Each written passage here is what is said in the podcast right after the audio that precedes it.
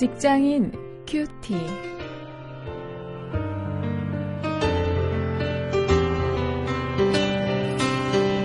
여러분 안녕하십니까? 오월 이십구일 오늘도 함께 말씀을 묵상할 저는 직장사역연구소의 원영일 목사입니다. 오늘 출애굽기 삼십삼장 일절부터 육절 또 십이절부터 십칠절까지의 말씀을 가지고 부흥을 주제로 해서 회개와 중보가 나온 합작품, 이런 제목으로 함께 말씀을 묵상하시겠습니다.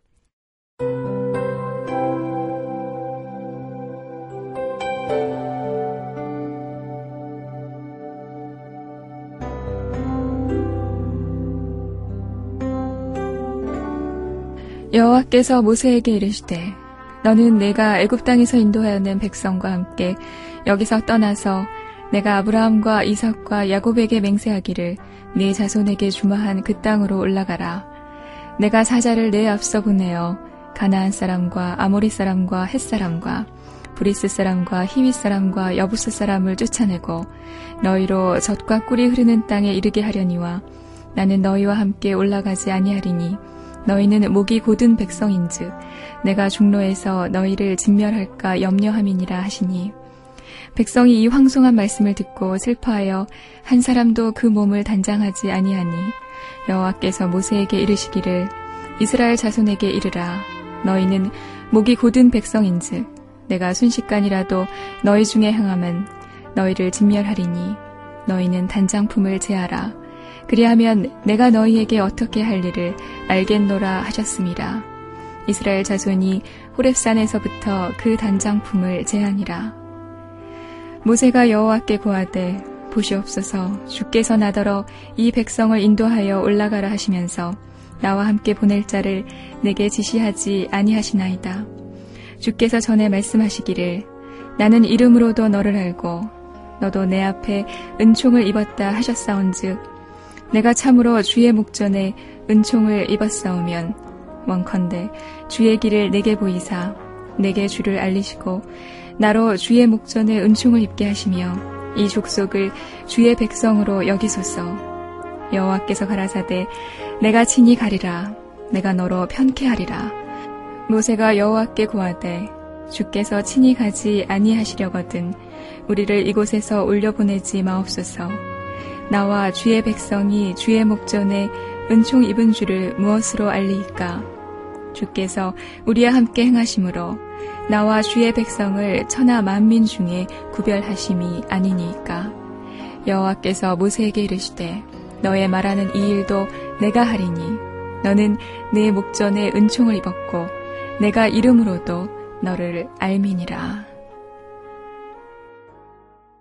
여러분, 진정한 회복과 부흥은 어떻게 가능합니까?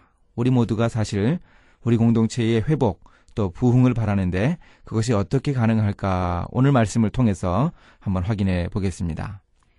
먼저 일절부터 육절을 보면은 거기에 이스라엘 백성들의 회개하는 모습이 나오고 있습니다. 하나님은 이스라엘 백성들이 약속의 땅 가나안에 이르게는 하겠지만 하나님께서는 함께 올라가지 않으시겠다 이렇게 말씀하셨습니다. 하나님이 함께하지 않으신다는 이 말씀을 들은 백성들은 무척 슬펐습니다. 그래서 그들이 슬퍼하면서 회개하고 있는 모습을 볼 수 있습니다.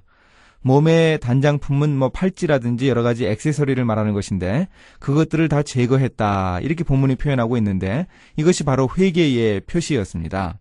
하나님이 동행을 거부하시면 어떤 일이 있을지 아주 큰 위기감을 그들이 느낀 것인데요. 이렇게 해서 취한 태도가 바로 회개이지만 이렇게라도 회개할 때 이스라엘 백성들에게는 희망이 보였습니다. 이 회개가 우리가 이루고 우리가 바라기를 원하는 회복과 부흥의 지름길입니다. 또 십이절부터 십칠절에 보면은요, 아까에 이어서 계속되는 모세의 중보 기도를 우리가 볼 수 있습니다. 모세가 여기서 다시 한번 중보 기도를 드리고 있는데요. 이스라엘 백성들을 주의 백성으로 여겨주시기를 바라고 있습니다. 십삼절 하반절에 주의 백성으로 이스라엘 백성들을 여겨달라고 그가 기도하고 있습니다. 또 백성들을 인도하라고 하신 하나님이 모세 자신과 함께하지 않으시면 그 자신이 스스로 백성들을 인도할 수 없다는 것을 그가 하나님께 토로하고 있습니다. 그러자 하나님께서 이제 반응을 하십니다. 십사절에 보면은요. 내가 친히 가리라. 내가 너로 편케하리라. 이렇게 말씀해 주셨습니다. 이제 하나님께서 함께 행하심으로 주의 백성들을 돌보아 주시겠다고 약속하시고 있는 것입니다. 이 모세의 중보 기도를 통해서 하나님이 함께 올라가시지 않으시겠다고 했던 그 뜻을 돌이키신 것이죠. 이렇게 백성들의 회개와 지도자의 중보 기도가 합작해서 이 공동체의 회복이라고 하는 놀라운 열매를 거두었던 것입니다. 지도자의 희생, 중보기도 없이는 부흥을 기도할 수 없습니다.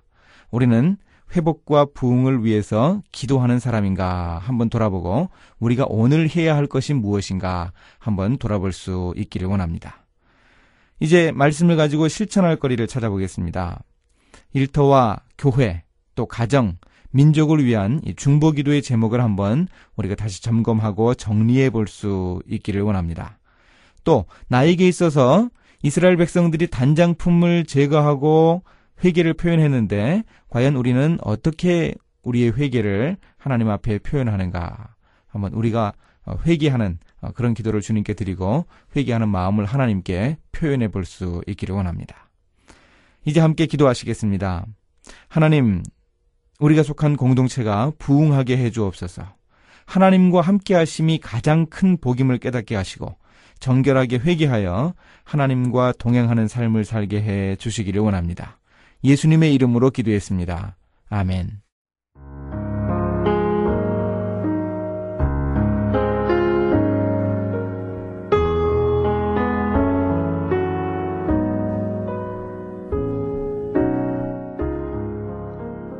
십구 세기 중엽 북아프리카에서 일어난 대부흥은 기도에 의해 시작되었고 기도에 의해 이어졌습니다.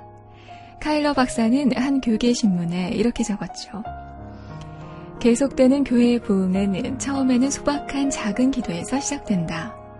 나의 오랜 전도 생활의 경험에서 보더라도 거의 모든 부흥의 시작은 마찬가지였다.